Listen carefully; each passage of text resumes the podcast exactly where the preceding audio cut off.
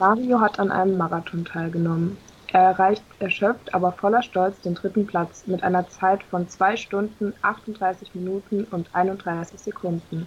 Nachdem er zu Hause angekommen ist, erwartet ihn mit lautem Applaus seine Familie. Als erstes redet er mit seinem Bruder Luigi. Unser Training hat sich super ausgezahlt. Ich habe meine Bestzeit aus dem Training nochmal bei weitem übertroffen und bin von meinem Startplatz 197 bis auf den dritten Platz vorgelaufen. Mamma mia, du hast dich ja echt nochmal um einiges gesteigert. Wusstest du aber eigentlich, dass man deine Platzierung auch mathematisch einordnen kann? Ach echt? Das klingt aber interessant. Ja, das haben wir erst neulich in der Universität gelernt. Das nennt sich Ordinalzahlen. Äh, Was ist das denn? Das habe ich ja noch nie gehört. Hm, Kannst du mir das etwas ausführlicher erklären? Klar doch, großer Bruder. Die Ordinalzahlen lassen sich in Ordnungs- und Zählzahlen unterscheiden. Und was haben Ordnungs- und Zählzahlen jetzt mit meinem Marathon zu tun? Wenn du mich ausreden lässt, dann erkläre ich es dir. Ah, okay, mach schon. Also, die Ordnungszahlen sind Zahlen, die innerhalb einer festgelegten Reihenfolge auf einem festgelegten Rangplatz vorkommen. Also wie meine Startnummer 197. Nein, das ist eine Zählzahl. Nach dieser frage ich, welche Startnummer hast du?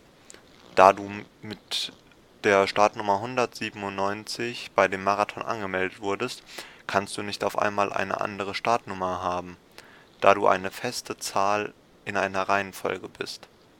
Du warst schließlich nur einer von 458 Teilnehmern. Wenn ich mich als Neunter angemeldet hätte, hätte ich also die Startnummer 9 bekommen. Genau, Und meine Platzierung ist dann diese andere Zahl. deine Platzierung ist dann eine Ordnungszahl. Genau. Warum heißt die Ordnungszahl jetzt genau Ordnungszahl? Weil sie die Leute einordnet? Ja, in deinem Fall definitiv. Die Ordnungszahl ist die Platzierung, die du erreicht hast bzw. erreichen kannst und die kein anderer erreicht haben kann. Also dein dritter Platz. Allgemein gesagt heißt das, dass etwas innerhalb einer festgelegten Reihe ihren festen Platz hat. Wenn ich dich frage, wie vielter bist du geworden, frage ich explizit nach der Ordnungszahl. Ah, ich glaube, ich habe das jetzt verstanden. Danke, Luigi. Kein Problem, Mario. Wie ihr sehen könnt, lassen sich Zahlenaspekte oftmals einfach anhand von Alltagsbeispielen erklären. Also denkt das nächste Mal an Ordnungs- und Zählzahlen, wenn ihr vor dem Fernseher sitzt und irgendein Sportevent schaut. Tschüss!